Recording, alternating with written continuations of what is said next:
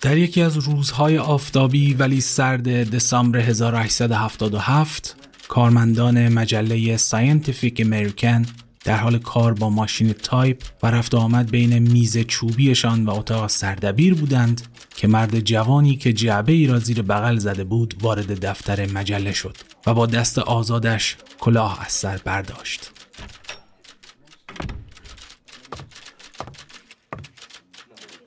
با ورود مرد جوان تقریبا همه دست از کار کشیدند. صدای ماشین های تایپ قطع شد و سرها به سمت درب ورودی چرخید. مرد جوان بدون هیچ توضیحی جعبه را روی یکی از میزها گذاشت و لبخندی زد. جعبه در حقیقت دستگاهی بود که یک بوق کوچک شبیه ساز ترومپت از یک طرفش بیرون زده بود و در طرف دیگر اهرمی قرار داشت که انگار برای کوک کردن به کار می‌رفت. مرد جوان لبخندی زد و اهرم دستگاه را چرخاند. دستگاه قشقشی کرد و صدای ضعیفی که انگار از ته چاه به گوش می رسید فضای اتاق را پر کرد. در کمال ناباوری حاضرین دستگاه به سخن در آمده بود. صبح بخیر. حالتان چطور است؟ از دستگاه فونوگراف خوشتان می آید؟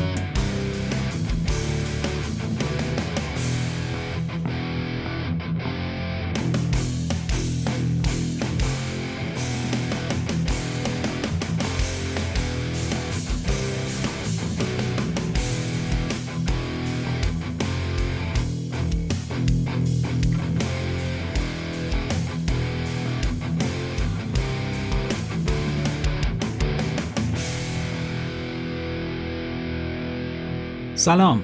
من وحید هستم و این قسمت سی و هفتم پادکست صندوقه. توی این قسمت قصد دارم در خصوص تاریخ ساخت دستگاه های پخش موسیقی صحبت بکنم. شاید بگید اینکه یه پادکست موسیقیه نه تاریخ اشیا. نکنه اشتباهی دارم پادکست چیزکست رو گوش میدم.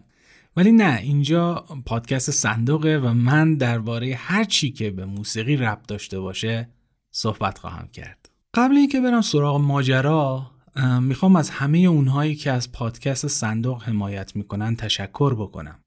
چه حمایت مالی و چه حمایت معنوی که شامل معرفی پادکست به دوستانتون میشه. اگرچه این پادکست رایگانه و رایگان هم باقی میمونه ولی اگه دلتون بخواد می‌تونید از پادکست صندوق حمایت مالی بکنید. لینک حمایت مالی در بخش توضیحات قرار داده شده.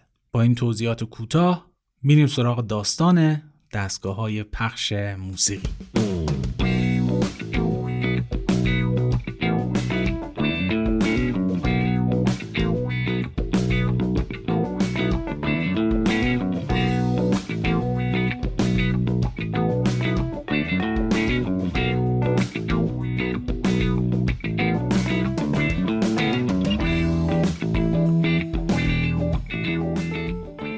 اولین دستگاه های پخش موسیقی سازهای خودکار بودن. یعنی سازهایی که بدون نوازنده ازشون یه صدایی یه نوایی یه آهنگی پخش می‌شد. مثلا یکی از اولین سازهای خودکار یه ارگ هیدرولیکی بوده که توسط مهندس ایرانی قرن سوم هجری در بغداد ساخته شده بود و با گردش آب به صدا در می آمد و یه نوتهایی رو یه آهنگهایی رو مینواخت که خیلی هم پیچیده بوده ظاهرا.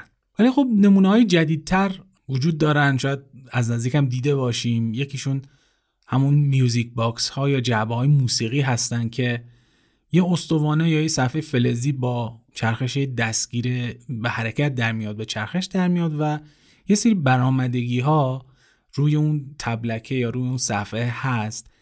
که یه شانه فلزی میاد و به اونا برخورد می‌کنه و خب هر کدوم از این تیغه های شانه ها یه نوت خاصی رو اجرا می‌کنن. مثل مثلا ساز کالیمبا اگه بخوایم مثال بزنیم که با ناخون که روی هر کدوم از اون تیغه ها می‌زنیم یه نوت رو اجرا می‌کنه. این تیغه های این شانه ها هم اینجوری و به این برآمدگی ها که برخورد می‌کنن در نهایت اینها در کنار هم سرعتی که ما میچرخونیمش یک نوایی یک آهنگی رو پخش می‌کنه. ولی خب خیلی مشخص نیست جوای موسیقی از چه زمانی دقیقا اختراع شدن. ولی خب یکی از نمونه های اولیش تو سال 1815 توسط یه ساعتساز سوئیسی به نام لوئیس فاور ساخته شده. خب این جوای موسیقی الانم فروخته میشن و می‌تونید تهیه بکنید و هر کدومی آهنگ خاصی رو دارند که می‌تونید داشته باشید و ازش استفاده بکنید. اما گناه دیگری هم از این سازهای خودکار وجود داشتن. مثلا یه سری پیانوهای خودکار وجود داشتن که بهشون پلیر پیانو می‌گفتن و اینها اینها هم یک حالا یا تبلکی یا یک نواری به صورت سوراخ سوراخ یا برجسته میخوردن در حقیقت و وقتی که کوک می‌شدن با چرخش این نوار یا با چرخش این تبلک نوایی به گوش می‌رسید و انگار که پیانو خودش داشت. به صورت اتوماتیک یک آهنگی رو می‌زد. نمونه این پیانوها رو اونایی که اهل سریال و فیلم و اینا هستن توی سریال وست ورلد احتمالا دیدن توی اون فصل اولش تو اون بارها و اون سالن های حالت وسترن که بود تو اونجا یه دونه پیانو بود که خودش به صورت اتوماتیک به همین ترتیب از این پلیر پیانو ها بود اونجا بود و یا آهنگی ازش میومد بیرون. ولی خب واقعیت اینه که این سازهای خودکار رو نمیشه به عنوان دستگاه پخش موسیقی شناخت. چون خب اولا شامل یه صدای خاص بودن. مثلا فرض بکنید music box ها خب یه صدای خاصی دارن. دیگه نمی‌تونن چیزای دیگر رو پخش بکنن صداهای دیگر رو داشته باشن. و ثانیا دستگاه پخش موسیقی نبودن. در حقیقت یه ساز بودن که به صورت اتوماتیک داشتن یه آهنگی رو مینواختن.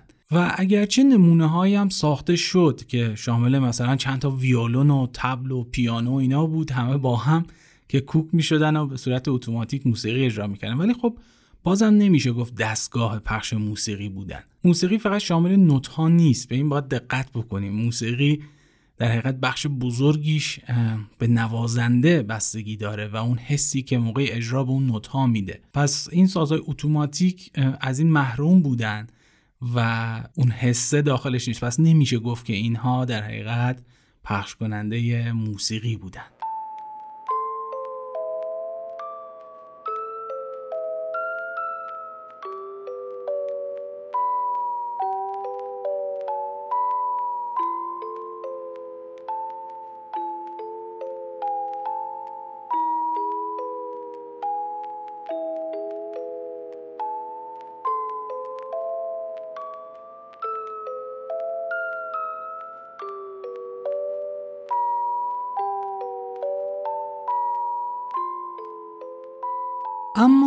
برای شروع قصه دستگاه پخش موسیقی باید به فرانسه سال 1857 بریم که محققی به اسم ادوارد لئون اسکات د مارتین ویل که اسمش رو یه تریلی می‌کشه در زمینه علم آکوستیک تحقیق می‌کرد. آمد یه دستگاهی ساخت که امواج صوتی رو به تصویر در بیاره. اسمش هم گذاشت فونوتوگراف. خب این دستگاه چه شکلی بود؟ یه بوق خیلی بزرگی داشت. از جنس برنج که از طرف تنگترش وصل شده بود به یه تبلک که شبیه مثلا پرده گوش عمل می‌کرد. وقتی که کسی توی اون بوق حرف می‌زد این تبلک به لرزش در می اومد و یه موی گراز رو به حرکت در می آورد و این موی گرازه روی استوانه شیشه که از دوده پوشونده بودن خط مینداخت خطهایی مینداخت مثل امواج صوتی و اینطوری این امواج رو به صورت خطوط به تصویر در می آورد. در حقیقت میشه گفت فونوتوگراف اصلا هیچ صدایی رو ضبط نمی کرد و حتی پخش هم نمی کرد. پس فقط امواج رو یه جورایی ثبت می کرد روی اون استوانه دود اندود در حقیقت. ولی خب این استوانه ها تو سال 2008 یکیشون کشف شد و با استفاده از کامپیوتر اومدن اون امواجی رو که روش به تصویر در اومده بود به صدا تبدیل کردن و به این ترتیب اولین صدای ضبط شده در تاریخ بشر قابل شنیدن شد. می‌خواید این صدا رو با هم بشنویم؟ ها خیلی گنگ و نامفهومه ولی خب شنیدنش حس خوبی داره.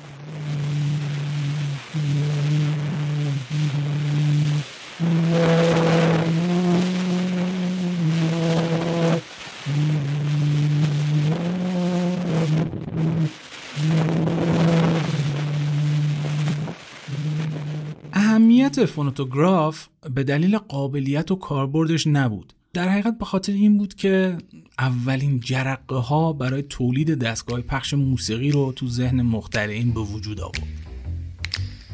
Trailer for sale or rent. Rooms to let 50 cents. No phone, no pool, no pets. Ain't got no cigarettes Ah, but Two hours of pushing broom buys a eight by twelve four bit room. I'm a man of means by no means, king of the road. Third boxcar, midnight train, destination Bangor, Maine.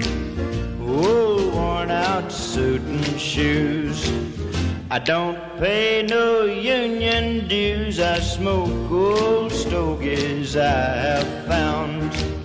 Short but not too big around. I'm a man of means by no means.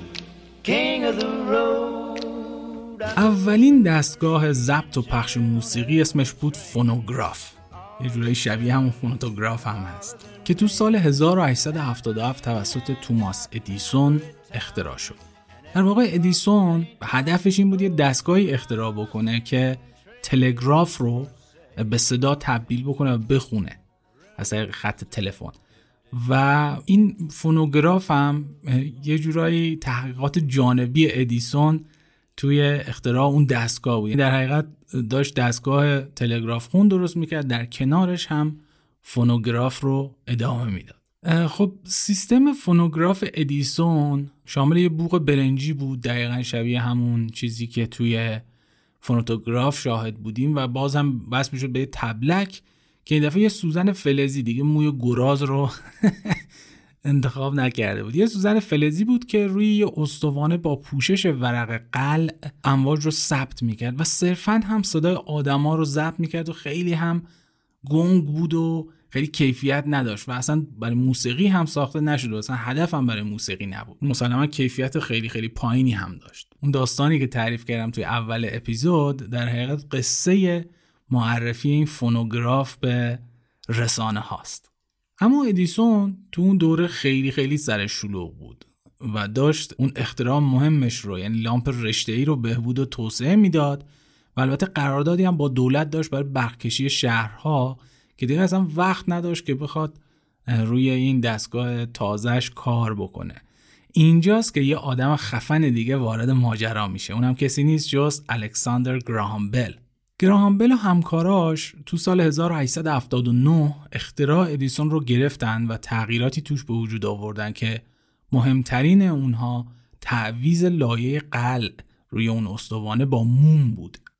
این کار نه تنها ضبط صدا رو آسون تر می کرد بلکه کیفیت صدای ضبط شده رو هم به شدت افزایش می‌داد. و خب گرامبل آپگرید خودش رو در حقیقت یه جورایی با اسم گرامافون معرفی کرد. ببینید چقدر برندینگ قشنگی داره. همون فونوگرام یا فونوگرافی که مثلا داشتیم میاد جاشون عوض می‌کنه میشه گرامافون یه جورایی اون گراهام اسم خودش هم اولش می‌ذاره. خب شرکت گراهام بل اسمش ولتا بود و این شرکت که گرامافون رو توسعه داد بعدها با یه شرکت آمریکایی دیگه تلفیق شد و کمپانی غول و تاریخساز Columbia Records رو تشکیل داد. تغییرات گراهام بل فونوگراف رو به سمت ضبط موسیقی سوق داد.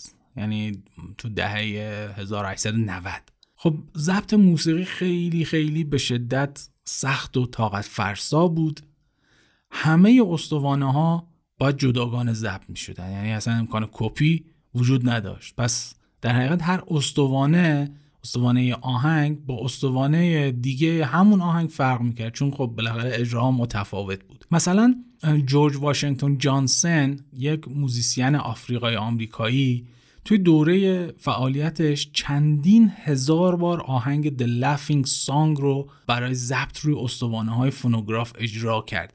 یعنی بعضی روزها پنجاه بار این آهنگ رو اجرا می‌کرد و ضبطش می‌کرد. ببینید چقدر کار طاقت فرسا و هزینه بری بود. و به همین دلیل خیلی این استوانه ها مردم رو به خودشون جذب نکردن. اما خب این آپگرید های گراهامبل باعث شد که کپی کردن استوانه ها هم ممکن بشه و دیگه اون ضبط هر باره یه جورایی جاش رو به کپی کردن اون استوانه ها بده. اما جهش بزرگ دستگاه گرامافون اختراع یک مخترع آلمانی به اسم امیل برلینزه که اومد استوانه ها رو تبدیل کرد به یک دیسک تخت یک دیسک دایره‌ای و تخت. چرا مهمه؟ به خاطر اینکه اولا جای کمتری می‌گیره نسبت به استوانه و حمل و نقلش هم خیلی آسون میشه و دوما کپی کردنش هم خیلی راحته. مثل چاپ های حروف چینی قدیم می‌تونستن خب یک صفحات فلزی که عموما طلایی هم بودن درست بکنن از اون آهنگ یا اون چیزی که می‌خوان کپی بشه و همون رو روی این صفحاتی که به صورت دیسک شدن یه جوری چاپ بکنن و کپیش بکنن. این خیلی راحت کرد کار رو. و اگه دیده باشید مثلا توی فیلم ها که توی شرکت های لیبل های در حقیقت پخش موسیقی انتشار موسیقی یک صفحات گرامافون طلایی رو دیوار زدن یه جورایی نمایانگر اون صفحه های طلایی بوده که یه آهنگ رو روش چاپ می‌کردن و بعد کپیش می‌کردن روی صفحه های دیگه. خب ولی اختراع برلینز خیلی تاثیر روی کیفیت صدا نداشت. ولی خب باعث شد که صفحات گرامافون یه جورایی برن و توی همه دنیا پخش بشن. چون دیگه خیلی راحت شده بود دیگه. همون صفحه مادر طلایی رو میفرستادن کشور مختلف و اونجا کپی می‌شد. phonograph and it won't say a lonesome word. Yeah, she got a phonograph, but it won't say a lonesome word. What evil have I done? What evil have the poor girl done?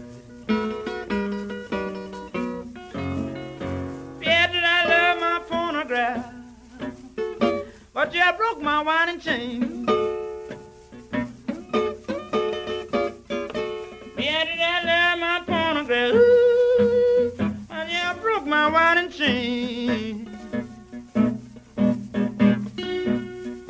And you've taken my loving and give it to your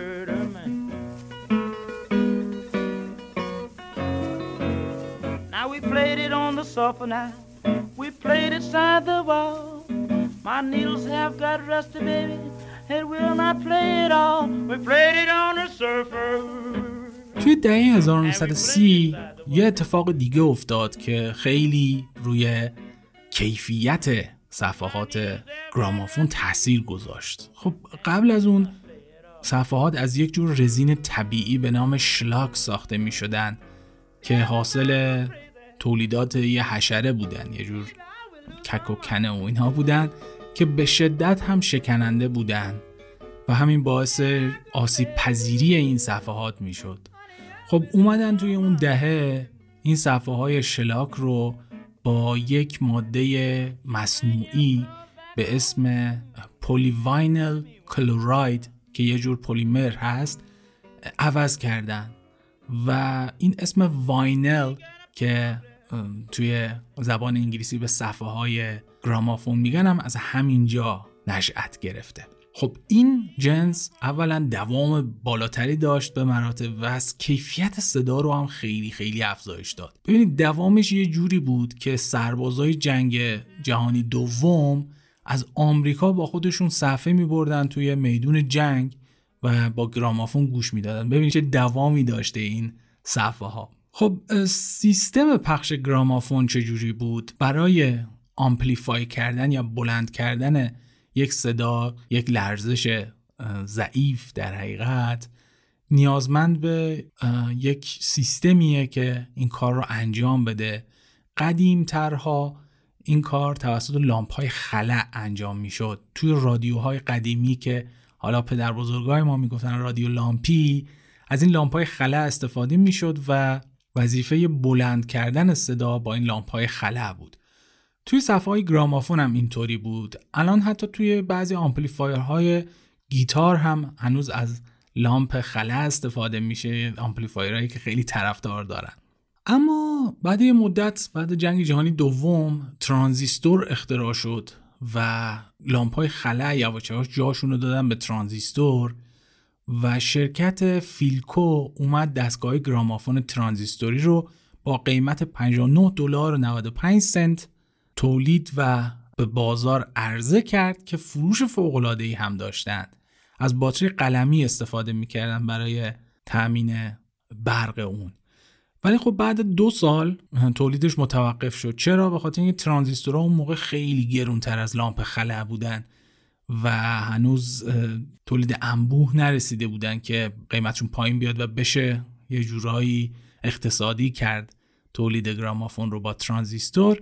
ولی خب از سال 1961 با گسترش صنعت الکترونیک و ساخت و تولید ترانزیستورهای ارزان قیمت باز هم گرامافون های ترانزیستوری دوباره به بازار اومدن با قیمت 49 دلار و 95 سنت که معادل 500 دلار امروز میشه.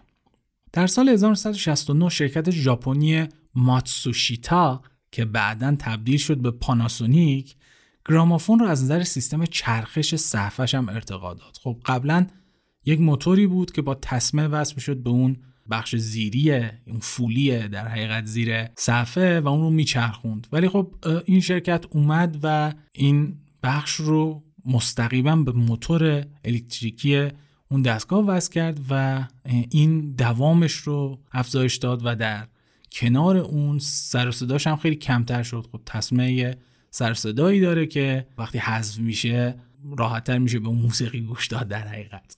بعدها یعنی سالها بعد سوزن گرامافون هم جاش رو به لیزر داد. خب سوزن یه جوری کار می‌کنه که میره بین این شکاف های کوچیکی که ایجاد شده و توی هر کدوم این امواج صوتی حک شدن حرکت می‌کنه و این لرزش این سوزنه در حقیقت تبدیل میشه به نوای موسیقی. خب این جاش رو اومد به لیزر داد که همین تغییر شروعی بود بر اختراع دی که در ادامه در موردش صحبت می‌کنیم. امروزه دستگاه گرامافون خیلی پیشرفت کردن و کیفیت بسیار بالایی تحمیل میدن. شاید در حد دی بشه گفت که کیفیت دارن و قیمتشون هم بالاست. یعنی همین 500 600 دلاری که اون موقع مدل 50 دلار بوده الان اولوش همون قیمته و حتی تو ایران هم فروخته میشه. خیلی از کسایی که علاقمند به موسیقی هستن گرامافون رو انتخاب می‌کنن. اما سوال اینجاست که چرا؟ چون گرامافون تو سالهای اخیر دوباره خیلی خیلی باب شده. بیایم به این بپردازیم I got a dusty old pile of vinyl records sitting on my floor I've played each one of them over and over dozens of times more All I've got is a beat up chair, a mattress, a fork, another to spare, and that dusty old pile of records on my floor. I got Willie Whalen and Woody Guthrie, Jimmy Buffett, I love it, and Bobby Gentry, Jerry Jeff, Bob Dylan, Donnie Fritz, Dead in the Doors, Patsy Cline, Jump, Brown, and more. I got Jackson Brown, Towns, Van Zandt, Seven, Leonard Skinner, Harry Chapin, Cock Clark, Van Halen, got a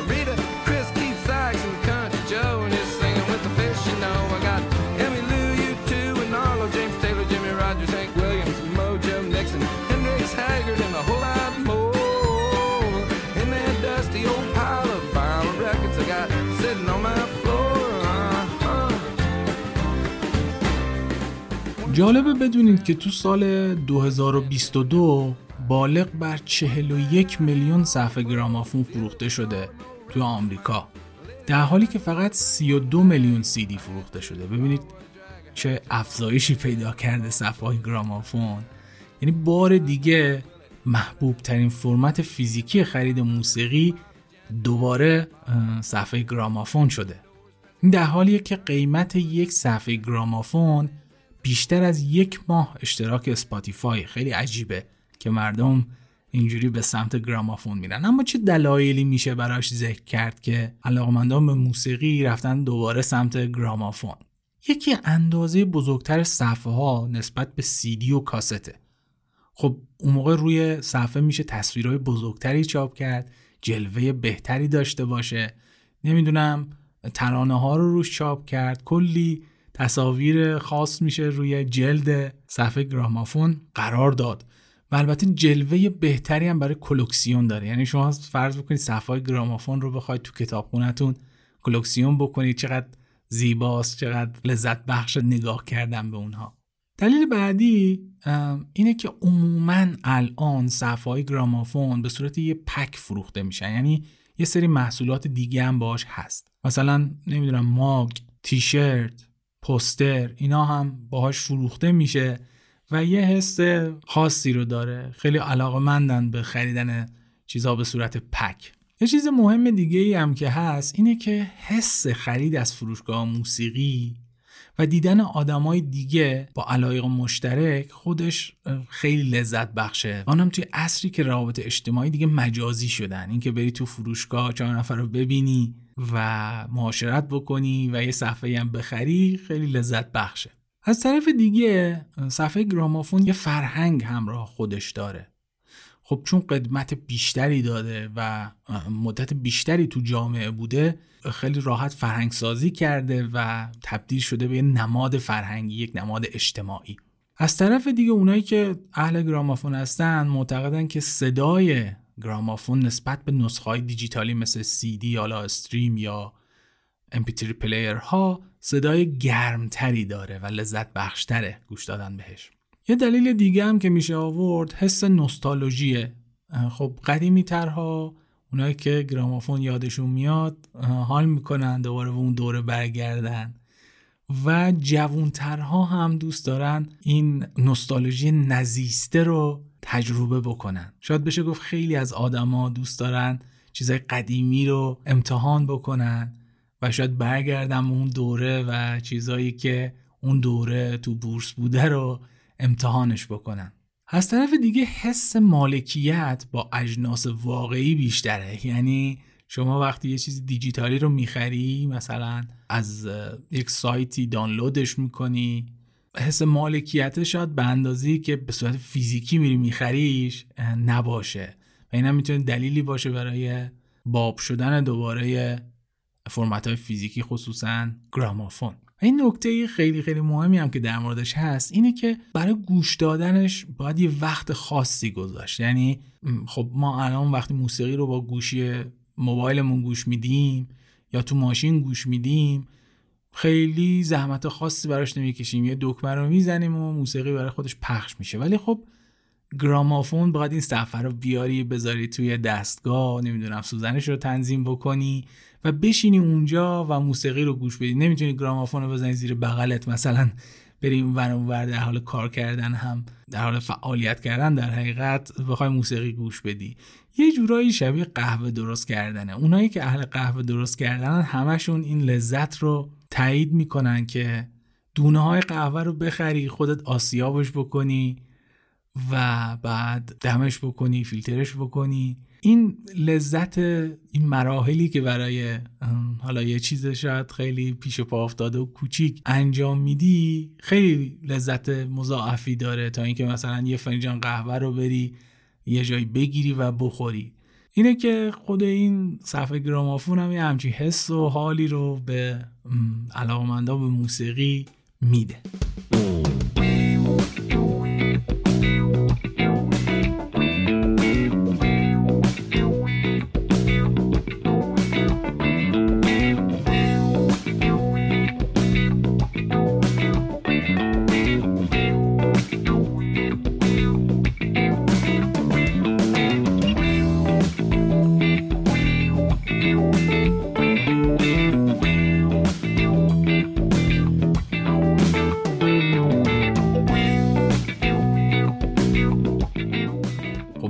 سراغ فرمت بعدی یعنی نوار کاست.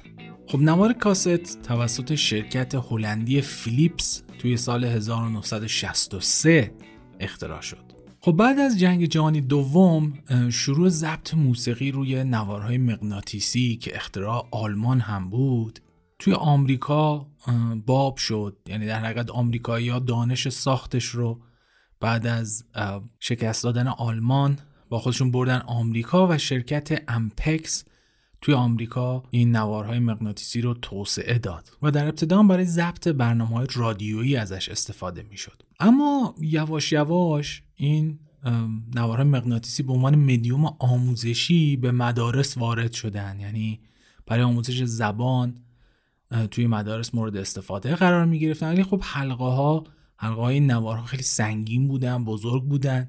و نگهداریشون هم مشکل بود. بعد یه مدت اومدن و یک نوارهایی رو به اسم RCA جایگزین این حلقه های سنگین کردن که خیلی شبیه نوار کاسته ولی خیلی بزرگتره. شاید سه چهار برابر یه نوار کاست معمولی باشه. علاوه بر کوچیک بودن نوارها نسبت به اون حلقه ها نیازی هم به جمع کردن نداشت. خب حلقه وقت تموم می شدن باید دوباره جمع می شدن و نگهداری می شدن ولی یه برتری دیگه هم که داشت این بود که دو طرفه بود. یعنی برش میگردونن و توی طرف دیگرش هم می‌تونستن ضبط بکنن و پخش بکنن. با تمام این اوصاف کیفیت خیلی بالایی نداشت و اصلا هم مناسب موسیقی نبود. صرفا به درد کار آموزشی و ضبط صدا می‌خورد. و مشکل بعدی هم این بود که شرکت های سازنده دستگاه هایی که این نوارها رو پخش می‌کردن خیلی کند بودن و تعداد کمی تولید می‌کردن و قیمتش هم به همین دلیل خیلی بالا بود و نمیصرفید خیلی استفاده از این نوارهای RCA خب سیستم فیلیپس اومد و این نوارها رو بهبود داد و اندازش رو کوچیکتر کرد. راحتتر کرد استفاده از اونها رو ولی خب هنوز کیفیت نوارها خیلی مناسب موسیقی نبود. فیلیپس هم تنها تولید کننده دستگاه پخش نوار بود تو اون دوره. اما خیلی طول نکشید که ژاپن وارد بازی شد و تبدیل شد به بزرگترین تولید کننده دستگاه ها و نوارهای مغناطیسی. خب علاوه بر فیلیپس شرکت ها دیگه هم بودن که نوارها رو با استانداردهای خودشون می ساختن حالا چه از نظر اندازه چه از نظر سیستم. یکی از اون شرکت ها تلفونکن آلمان و اون یکی گروندیک آلمان بودن. ولی خب فیلیپس اومد یه هوشمندی به خرج داد و کرد به همکاری و بستن قرارداد با شرکت ژاپنی سونی و استاندارد خودش رو برای نوارهای کاست جا انداخت. و دیگه نوارهای کاست فیلیپس شدن استاندارد جهانی و دیگه همه شرکت ها بر اساس نوارهای فیلیپس کاست تولید می‌کردن. اما چیزی که باعث شد نوار کاست تو صنعت موسیقی موفق بشه و جا بیفته اختراع سیستم حذف نویز با عنوان دالبی بود که احتمالا شنیدین اسمش رو. این سیستم توی 1970 افزایش خیلی خیلی خوبی توی کیفیت نوارهای کاست به وجود آورد و رقابت با صفحه گرامافون برای نوار کاست شروع شد. خب توی اروپا از سال 1965 و تو آمریکا از 1966 فروش موسیقی روی کاست وجود داشت قبل این سیستم دالبی. ولی خب به خاطر اینکه کیفیتش پایین بود همچنان مردم گرامافون رو ترجیح می‌دادن. ولی خب وقتی سیستم دالبی وارد کار شد فروش کاست به شدت افزایش پیدا کرد. اما بزرگترین انفجاری که در صنعت نوار کاست به وجود اومد محصول انقلابی شرکت سونی توی 1979 بود. و اون چیزی نبود جز واکمن. میشه گفت دنیای موسیقی برای همیشه با واکمن تغییر کرد.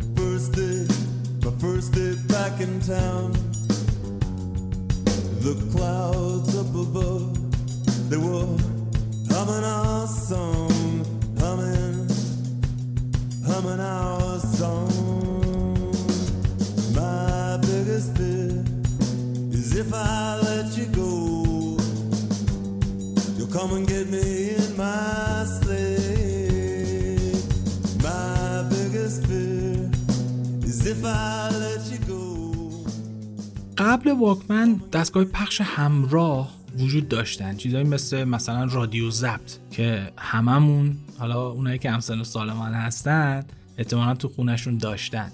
نوار کاست می‌خورد و دوتا باند این ورش بود. حالا به اسم boom box هم شناخته میشه. اینها وجود داشتن. خب باتری میخوردن. ولی خب واکمن نسبت به اونا دو تا برتری مهم داشت. یکی اینکه اندازش کوچیکتر بود. و قابلیت portable بودن رو تو همه جا داشت.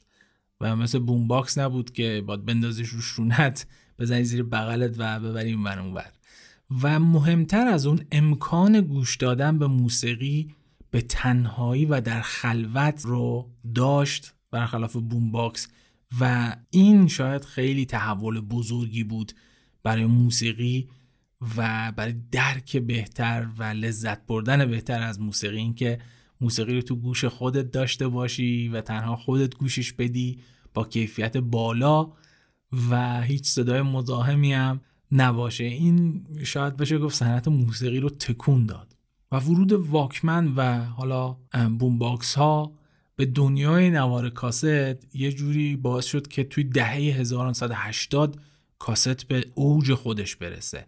اما فروشنده های موسیقی صفحه گرامافون رو به کاست ترجیح می‌دادن. چرا؟ به خاطر اینکه نوار کاست پوچیک بود و می‌شد به راحتی از تو مغازه ها بلندش کرد گذاشت تو جیب و برداشت رفت. خب این خیلی مشکل بزرگی بود. حالا کمپانی های ضبط اومدن چیکار کردن؟ کاست ها رو آوردن توی کارتون های بزرگ مکعبی مثل مثلا کارتون لازانیا. تو اینها عرضه می‌کردن و یا اینکه آوردن توی ویترین های قفلداری قرارشون دادن. خب این باعث می‌شد که نشه مثل گرامافون اونا رو ورق زد وسطشون جستجو کرد و انتخاب کرد. یه مشکل اساسی دیگه هم که وجود داشت برای نوار کاست این بود که ضبط و کپی روی کاست خیلی آسون بود. خب گرامافون به این سادگی نیست روش کپی کردن و ضبط کردن. ولی خب کاست هر کسی می‌تونست با یه ضبط صوت نوارها رو در حقیقت کپی بکنه و کپی غیر مجاز آهنگ ها خیلی افزایش پیدا کرد و حتی بعضی از طرفدارای موسیقی این دستگاه پورتابل رو با خودشون میبردن توی کنسرت ها و صدای اون کنسرت ها رو ضبط می‌کردن و به عنوان بوتلگ میفروختن به طرفدارای موسیقی. موزری بود که نوار کاست با خودش آورده بود.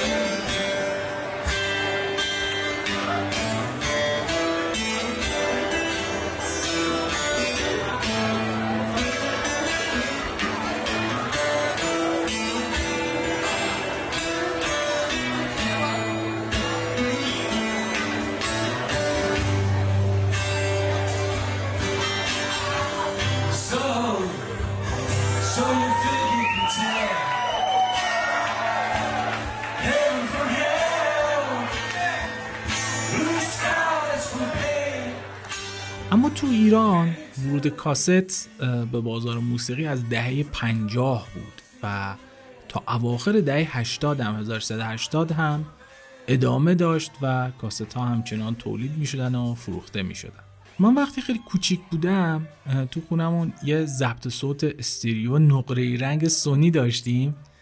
با باندهای بزرگ چوبی تو دو طرفش. یه جلوه خیلی قشنگی داشت و من هنوز هنوز گاهی حس می‌کنم گوش دادن موسیقی با اونا خیلی لذت بیشتری داشت. میگم این چیزا نوستالژیه. اگه باز دوباره برگردم و موسیقی رو کاست نوار کاست موسیقی مورد علاقه بذارم تو اونا می‌بینم که نه اینجوری نیست.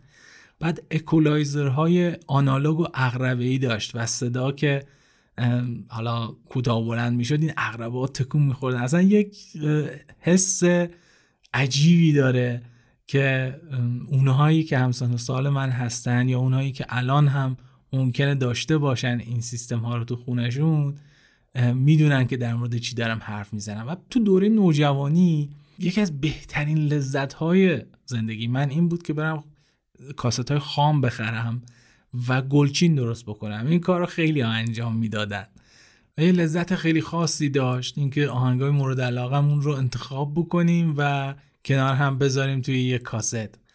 کلا این پروسه یه بخش بزرگی از زندگی فرهنگی ما بود. بعد کاست های اورجینال خواننده ها توشون مرسوم بود که یکی دو تا آهنگ رو تو طرف دوم بدون کلام میذاشتن. نمی‌دونم چرا. ما خیلی تو کشورمون سیستم کاراوکی جا نیفتاده بود که مثلا بگیم حالا به خاطر کاراوکی مثلا این کار انجام دادن. ولی تقریبا همه خواننده ها یکی دو تا از آهنگاشون رو بدون کلام میذاشتن آخر طرف دوم نوار کاستشون.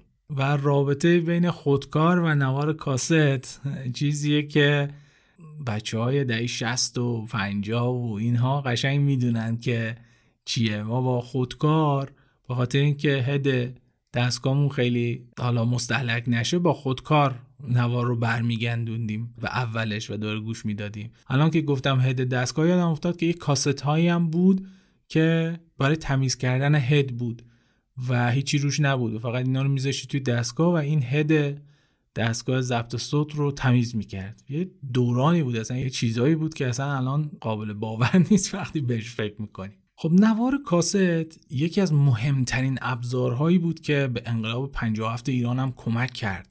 سخنرانی ها و بیانیه های آیت الله خمینی توی نوار همه جا پخش می‌شد. اصلا کلا این بخش بزرگی از مبارزه اونهایی بود که انقلاب کردن. و البته خب مثل خیلی چیزهای دیگه که به انقلاب خدمت کرده بودن و بعد نقره داغ شدن نوار کاست موسیقی هم عاقبت خوشی نداشت بعد از انقلاب و جزو ممنوعیات شد جزو چیزای شر شد. به عبارتی میشه گفت که دیگی که برای من نجوشه بذار سر سگ توش بجوشه هرچه مجاهد سپند و هفت سرایت عمر فساد و ستم گرد سرایت چشم یقین زمان به حق درایت رهبر محبوب خلق از سفر آید دید تو بیرون رود فرشته درآید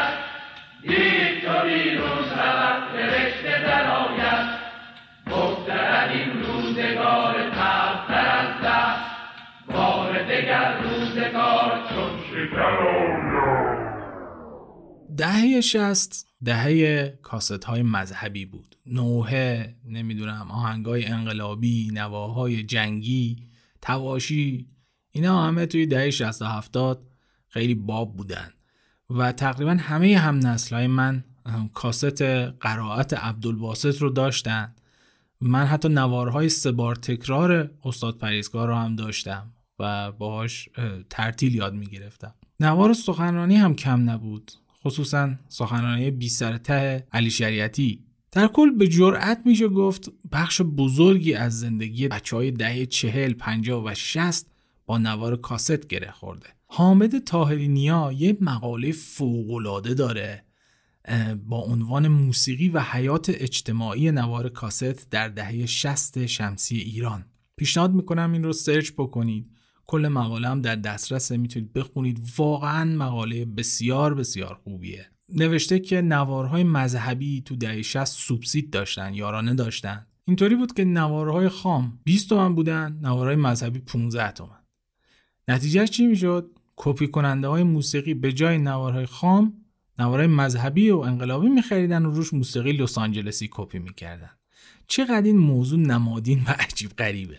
از علی میرعلی نقی معرف و منتقد موسیقی توی همین مقاله نقل قول شده که ما به یه حیات دوگانه عادت کردیم.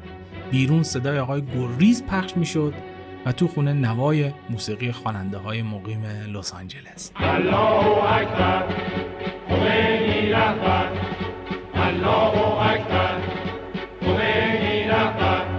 این بانگ آزادی که از خاوران خیزد فریاد خیزد اعلام توفان هاست که از هر کران خیزد. آتش فشان قهر ملت های در بند است حبل المتین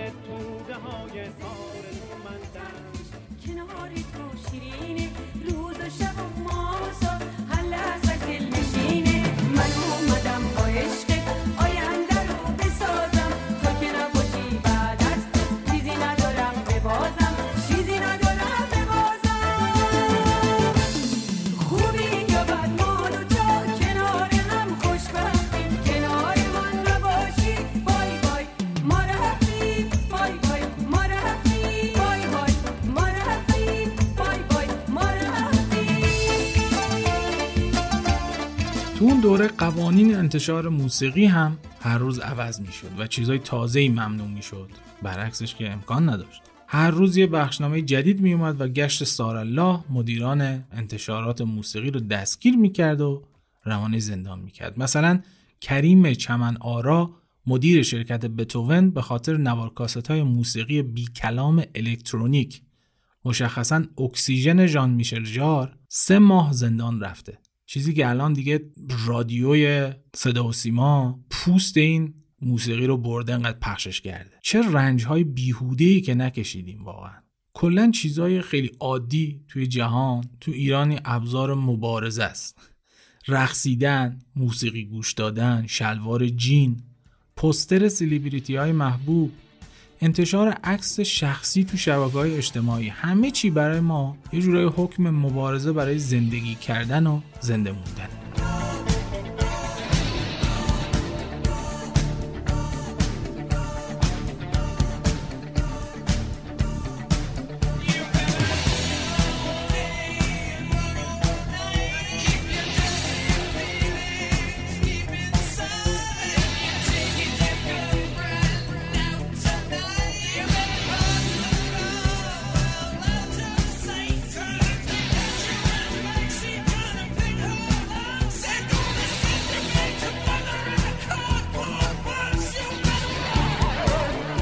تو قسمت 26 درباره فرهنگ نوار کاست توی چین کمونیستی هم صحبت کردم که شنیدنش خالی از لطف نیست.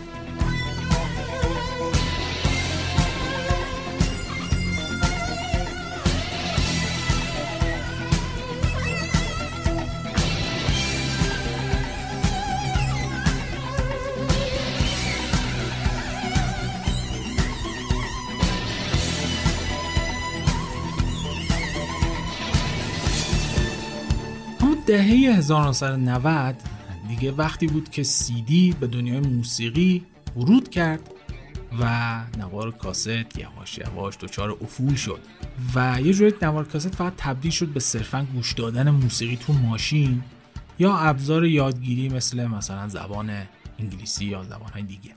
دیگه تو سال 1993 سیدی فروشش از نوار کاست جلو زد و تبدیل شد به فرمت قالب پخش موسیقی. اما چطور میگم خدمتتون. شاید باورتون نشه ولی سیدی هم اختراع مشترک شرکت فیلیپس و سونی بود تو سال 1982 نوع استانداردش مسلما یادتون میاد 650 یا 700 مگابایته و به ترتیب برای پخش 74 و 80 ساعت موسیقی به صورت فشرده نشده کافی بود. قبل CD همونطوری که گفتم صفحه گرامافونی که با لیزر کار می‌کردن آروم آروم باب شده بودن و این باعث شده بود که یک دیسک هایی به اسم laser disc یا LD اختراع بشن که یه لوح‌های بزرگ سی سانتی متری بودن خیلی بزرگ بودن و داده ها به صورت آنالوگ روشون ضبط می شدن و عموما هم برای پخش ویدیوهای خانگی استفاده می شدن ولی خب رغبت خیلی زیادی بین مردم و استقبال زیادی برای این دیسک های LD نبود. چرا؟ به خاطر اینکه هزینه بالایی داشتن و امکان ضبط برنامه های تلویزیونی رو نداشتن. مثل VHS اونایی که مثلا نوار VHS داشتن ویدیو داشتن راحت می‌تونستن برنامه مورد علاقهشون رو ضبط بکنن. ولی خب این امکان برای این دیسک های لیزری وجود نداشت. اهمیت CD توی صنعت موسیقی تغییر فرمت موسیقی از آنالوگ به دیجیتاله. یعنی ما قبل CD موسیقی رو به صورت آنالوگ داشتیم روی حالا چه نوارهای مغناطیسی چه روی صفحه گرامافون و بعد از سیدی دیگه تبدیل شدن به فرمت های دیجیتال. خب این خیلی مزیت بزرگی محسوب میشه. یکی که کپی کردنشون دیگه باعث افت کیفیت نمیشه. شما وقتی که نوار کاست رو هر بار کپی می‌کردید از کیفیتش کم می‌شد. ولی خب در مورد فایل دیجیتال اینجوری نیست. از طرفی امکان ذخیره سازی این موسیقی ها تو کامپیوتر و منتشر کردنش از طریق اینترنت هم به وجود اومد با دیجیتال شدنش. کپی کردنش هم خیلی راحت شد با ورود CD ROM کامپیوتر تو سال 1985 و CD writer در سال 1990 و دیگه هر کسی می‌تونست تو خونه CD هایی که داشت رو کپی بکنه و پخشش بکنه. اوج فروش CD توی اوایل دهه 2000 بود با تولید CD player های خودرو و البته CD Man که مثل واکمن بود و خب سیدی می‌خورد. ولی خب خیلی شاید بشه گفت CD Man مورد استقبال آنچنانی که واکمن قرار گرفت قرار نگرفت. من یادم میاد برادرم توی یک مسابقه نقاشی یک ربع سکه گرفته بود و من خیلی کوچیک بودم. و این روبه سکه رو فروخت و یه دونه باش سیدی من سونی خرید که مشکی بود. اصلا قیافش یادم میاد. ببینید قیمت روبه سکه اون موقع چجوری بوده که باهاش یه دونه سیدی من صرفا می‌شد خرید. عجب. اما مهمترین اتفاقی که باعث افت فروش سیدی شد ایجاد و اختراع فرمت MP3 بود که بعدا در موردش صحبت می‌کنیم. این کار باعث شد که اولا آهنگا حجم کمتری داشته باشن و دانلود کردن و آپلود کردنش هم از طریق اینترنت خیلی راحت تر بشه.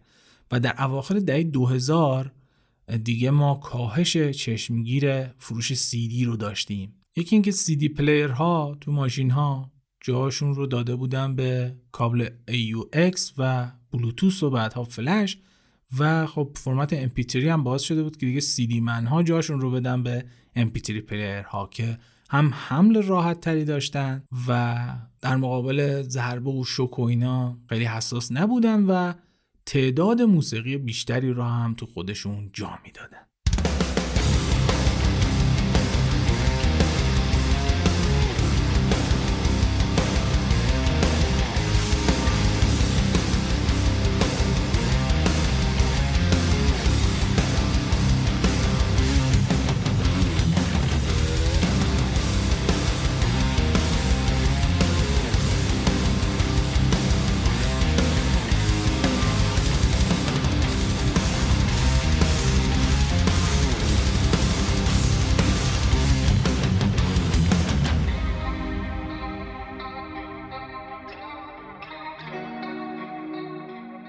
میریم سراغ دستگاه های بعدی یعنی MP3 player ها میگیم MP3 player چون به این اسم شناخته می شدن وگرنه خب فرمت های دیگه هم میخوندن و حتی تو اول کار هم مثلا فرمت MP3 اختراع نشده بود. اولین دستگاه پخش موسیقی دیجیتال portable. اینجوری شاید اسمشو بگیم بهتر باشه. تو سال 1979 توسط مخترع انگلیسی کین کرامر ساخته شد. دستگاهی بود به اسم IXI که اندازه یک کارت آبربانک بود و ظرفیت یک ساعت موسیقی رو تو خودش داشت. ولی جالب اینجاست که اصلا به تولید تجاری نرسید و فقط در حد یه نمونه اولیه باقی موند. تو سال 1988 خیلی جالبه که کرامر نتونست هزینه تمدید پروانه ساخت دستگاهش رو بده که 65 هزار دلار بوده. و به همین دلیل ثبت دستگاه کلا به مالکیت عمومی در اومد. و تو همون سالها اپل اومد به عنوان مشاور تولید استخدامش کرد و در نهایت هم تو سال 2008 به عنوان مخترع پخش کننده های موسیقی همراه دیجیتالی معرفیش کرد. خب نمونه های دیگه هم از این دستگاه ها توسط شرکت های دیگه ساخته شدن که موفقیت تجاری نداشتن. مثال بخوام بزنم. دستگاه Listen Up توسط شرکت Audio Highway در سال 1996 FlashPAC توسط AT&T در سال 1997 که یک سیستم دانلود موسیقی از اینترنت هم داشت که بعدا بستر ساخت iTunes و iPod شد. البته MobilePlayer که توسط شرکت Audible در سال 1998 ارائه شد که بیشتر برای ضبط صدا و کارهای خبرنگاری. یه جور recorder دیجیتال بود تا مثلا player موسیقی. اما خب تو سال 1994 فرمت MP3 معرفی شد به عنوان فرمت صوتی جدید و اولین پخش کننده MP3 دنیا MP-Man F10 در سال 1998 در کره جنوبی به بازار اومد و توی آمریکا هم با عنوان Eigerman rebrand شد و پخش شد توی بازار. تو همون سال شرکت Diamond Multimedia دستگاه Rio RMP300 رو ارائه کرد به عنوان MP3 player که فروش خیلی خیلی خوبی هم داشت و همین هم باعث شد که به اشتباه اولین MP3 player رو این دستگاه بدونن در حالی که اینجوری نیست. یه سری نمونه ها هم با hard drive ساخته شدن. با سیستم hard drive و حافظه خیلی زیادی داشتن. بخوام مثال بزنیم. مثلا Personal Jukebox از شرکت Compaq که حافظه خیلی زیادی داشت و کلی می‌شد آهنگ روش زد. توی این دوره ولی خب پیشتاز تولید MP3 player کشور کره بود و کمپانی بزرگ دنیا خیلی علاقه نشون نمیدن که وارد این بازار بشن و بیشتر استارتاپ ها بودن که مشغول توسعه MP3 player ها بودن. شرکت سونی هم البته تو سال 1997 وارد عرصه شد ولی خب دستگاه هایی که ارائه کرد MP3 نمیخوندن و فرمت های خود شرکت سونی ATRAC و البته فرمت WMA رو میخوندن. ولی خب تو سال 2004 بود که وارد تولید MP3 پلیر شد. و البته شرکت رقیب کره هم یعنی سامسونگ در سال 1999 وارد بازار شد و دستگاه های سامسونگ YPP رو ارائه کرد به بازار که دستگاه های مشهور و خوبی هستن و سال 2000 هم شرکت Creative نوع MP3 player hard drive دارش رو با ظرفیت 6 گیگابایت به نام Creative Nomad داد بیرون اما اپل چی؟ جالبه که استیو جابز معتقد بود طراحی player های همراه بزرگ و بدقواره یا کوچیک و بی مصرفن و رابط کاربریشون به طور باور نکردنی مزخرفن به همین دلیل تصمیم گرفت خودش وارد عرصه بشه و player خودش رو تولید بکنه.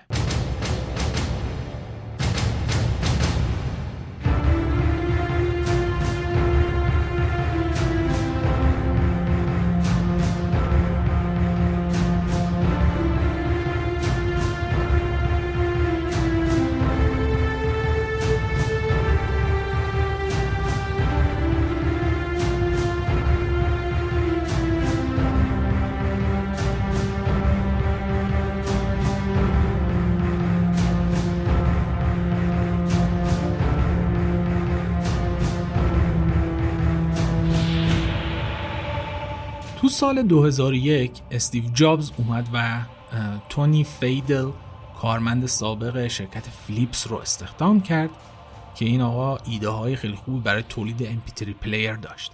در عرض 8 ماه فیدل و همکاراش یه نمونه اولیه از MP3 player شون درست کردن و مسئول بازاریابی بخش MP3 player های اپل به نام وینی شیکو اسم آیپاد رو پیشنهاد داد. که به قول خودش از روی فیلم اودیسه 2001 انتخاب شده. اونجا توی اون فیلم خب سفینه مادر همراه خودش یک سری پادهایی داشت یعنی یک سفینه های کوچیک تک نفره ای داشت که اینا داخل این پادها می‌رفتن و از این سفینه مادر جدا می‌شدن و دوباره برمیگشتن. مأموریتاشون توی این پادها بود. و میگه که این آیپاد ها هم در حقیقت وصلند به سیستم مکینتاش شرکت اپل که حکم اون سفینه مادر رو داره. اینا pod هایی هستن که از اون جدا شدن. ولی خب یه مشکلی وجود داشت و اونم این بود که اسم آیپاد رو شخص دیگه برای یه سری کیوسک های استفاده اینترنت در سطح شهر انتخاب کرده بود و ثبت کرده بود. و البته خب استیو جابز طبق معمول این اسم رو هم از طرف خرید و روی محصولش گذاشت. اولین نمونه آیپاد تو سال 2001 با 5 گیگ حافظه و قابلیت پخش هزار آهنگ به بازار عرضه شد. و اپل هم روش هر سال تغییرات ایجاد می‌کرد و عملکردش رو بهبود می‌داد نمی‌دونم فونتش رو عوض می‌کرد. و آخرین مدل آیپاد هم که تولید شد آیپاد تاچ بود که البته تو سال 2022 به صورت رسمی با پایان تولید MP3 player های اپل تولیدش متوقف شد. شرکت های مختلفی انواع MP3 player رو به بازار عرضه کردن که بعضیاشون حتی ویدیو هم پخش می‌کردن بهشون می‌گفتن MP4 player ولی خب افول MP3 player ها مثل باقی مدیوم های پخش موسیقی که افول داشتن با ورود دستگاه بعدی یعنی تلفن های هوشمند در اواخر دهه 2000 شروع شد. دیگه نیازی نبود که شما MP3 player بخرید چون گوشی ها راحت می‌تونستن موسیقی پخش بکنن. خب خود من تجربه MP3 player هایی که داشتم من اولین MP3 player م رو سال 85 با قبولی توی دانشگاه خریدم که یه مکعب مستطیل باتری خور بود یه چیز عجیبی بود. سفید و نقره ای و مال شرکت کریتیو بود و البته بعد یه مدت ورودی هدفونش به فنا رفت و بعدم کلا سوخت و انداختیمش رفت. دومین MP3 player م هم یه سامسونگ YPT بود که خیلی مستطیل شکل و تخت بود و یه LCD بزرگ داشت که توش می‌شد ویدیو نگاه بکنیم پدر من اینو توی یه جشنواره بهش کادو داده بودن هدیه داده بودن. خب منم بلندش کردم. دو گیگم حافظه داشت و البته خب در نهایت هم یه نفر دیگه از من بلندش کرد که نمی‌دونم کی ولی خب ازم دزدیده شد این MP3 player. و آخرین MP3 player ی که خریدم و هنوزم دارمش سونی واکمن NWZ بود که سال 90 که سربازی قبول شدم. می‌خواستم برم سربازی از تهران توی خیابون ولی بعد چاره ولی یه نمایندگی سامسونگ بود اگه اشتباه نکنم و از اونجا خریدمش. باتری شارژی داخلی داره. هنوزم مثل بنز نه مثل بنز نه مثل تویوتا داره کار می‌کنه.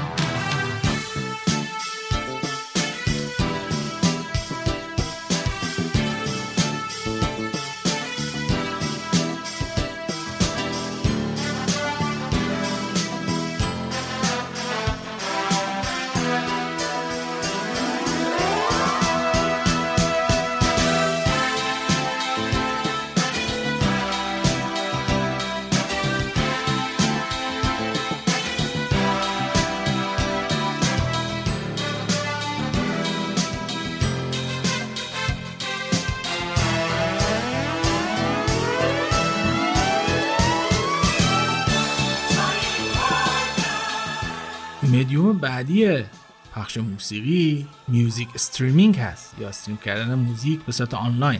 مسلما نمیشه خب اینها رو به عنوان دستگاه پخش موسیقی معرفی کرد ولی خب چیزی که این روزها تلفن همراه ما رو تبدیل کرده به پخش کننده موسیقی تلفن همراه ما که نه تلفن همراه کشورهای دیگه. همین سایت های streaming هستن. اولین سایت های دانلود موسیقی دو تا سایت mp3.com و Peoplesound بودن. که امکان آپلود مستقیم برای musician ها داشتن و دانلود برای شنونده و حتی یه امکانم گذاشته بودن برای کاربراشون که بیان و سیدی هایی که دارن آهنگایی که دارن رو آپلود بکنن توی این سایت و بعدا گوش بدن به صورت آنلاین که البته براشون دردسر شد و کلی دادگاه و داستان داشتن به خاطر قانون کپی رایت شاید بشه گفت شروع stream به صورت زنده به صورت زنده که نه به صورت آنلاین. از پاندورا رادیو شروع شد که اولین سیستم stream بود ولی خب برای رادیو بود. سال 2005 راه افتاد و شبکه رادیویی اینترنتی رو در اختیار شنونده ها قرار می‌داد. البته شبکه اجتماعی مای اسپیس قبل اون تو سال 2003 امکان پخش موسیقی رو اضافه کرده بود و البته یوتیوب هم اومد و تو سال 2005 این کار رو انجام داد. اما خب مهمترین جهش توی stream موسیقی سال 2008 بود با شروع به کار سایت سوئدی اسپاتیفای که در سال 2011 هم وارد آمریکا شد و از اون موقع بود که دیگه گل کرد و کارش گرفت. بعدم خب اپل موزیک اومد گوگل موزیک اومد ایکس باکس موزیک اومد و غیره. بخوام خیلی کلی بگم بزرگترین سایت های stream جهان در حال حاضر رتبه اول با اسپاتیفای که 32 درصد market رو داره بعد اپل میوزیک که 18 درصد و آمازون میوزیک که 14 درصد بازار stream موزیک رو در دست دارن. که البته طبق معمول ما از استفاده این پلتفرم ها محرومیم و فعلا مجبوریم با اسپاتیفای مستضعفین یعنی ساند کلاود بسازیم که با بعضی ISP ها فیلتر نیست. با بعضی ISP ها فیلتر هست. یه روز فیلتره یه روز فیلتر نیست. ولی خب گفتم دیگه کلا هر چیز نرمالی تو دنیا واسه ما قفله. Have you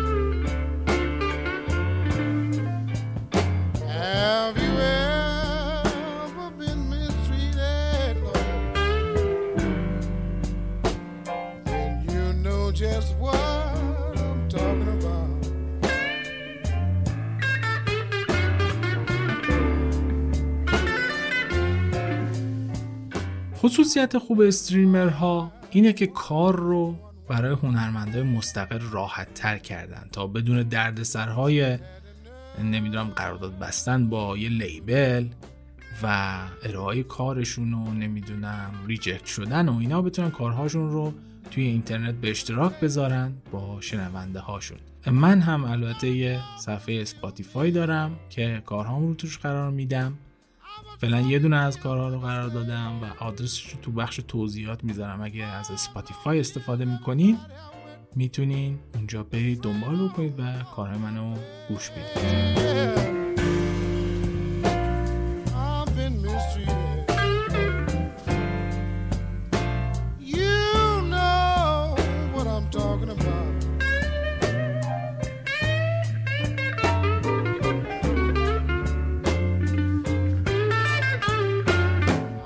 این قسمت 37 پادکست صندوق بود که در دی ماه 1402 ضبط و منتشر میشه.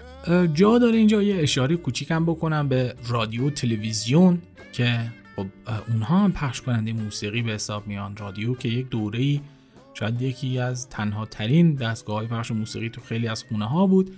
ولی خب چون توشون خیلی انتخاب آهنگ دخیل نیست ازشون فاکتور گرفتم و بیشتر پرداختم به چیزهایی که حالا ما خودمون انتخاب می‌کنیم چی گوش بدیم باهاشون. لطفا پادکست صندوق رو توی صفحه شبکه های اجتماعیتون با دوستانتون به اشتراک بگذارید. باور کنید بزرگترین لطف به من و به پادکست صندوق همینه که بیشتر شنیده بشه و برای این کار واقعا نیازمند یاری و کمک شما همراه های همیشگی و دوستای خوب منه. که کامنت می‌ذارید توی اینستاگرام به من پیام می‌دید پیگیر قسمت های مختلف هستید. واقعا این پیگیری ها این کامنت ها این پیام ها بسیار بسیار لذت بخش. دمتون گرم. واقعا تنها چیزی که تو این شرایط آدم رو به کار کردن و تولید حالا محتوا پادکست ویدیو هر چی که هست وامی داره همین لطف بینهایت شماست. ازتون ممنونم. مراقب خودتون باشید و همچنان موسیقی خوب گوش بدید.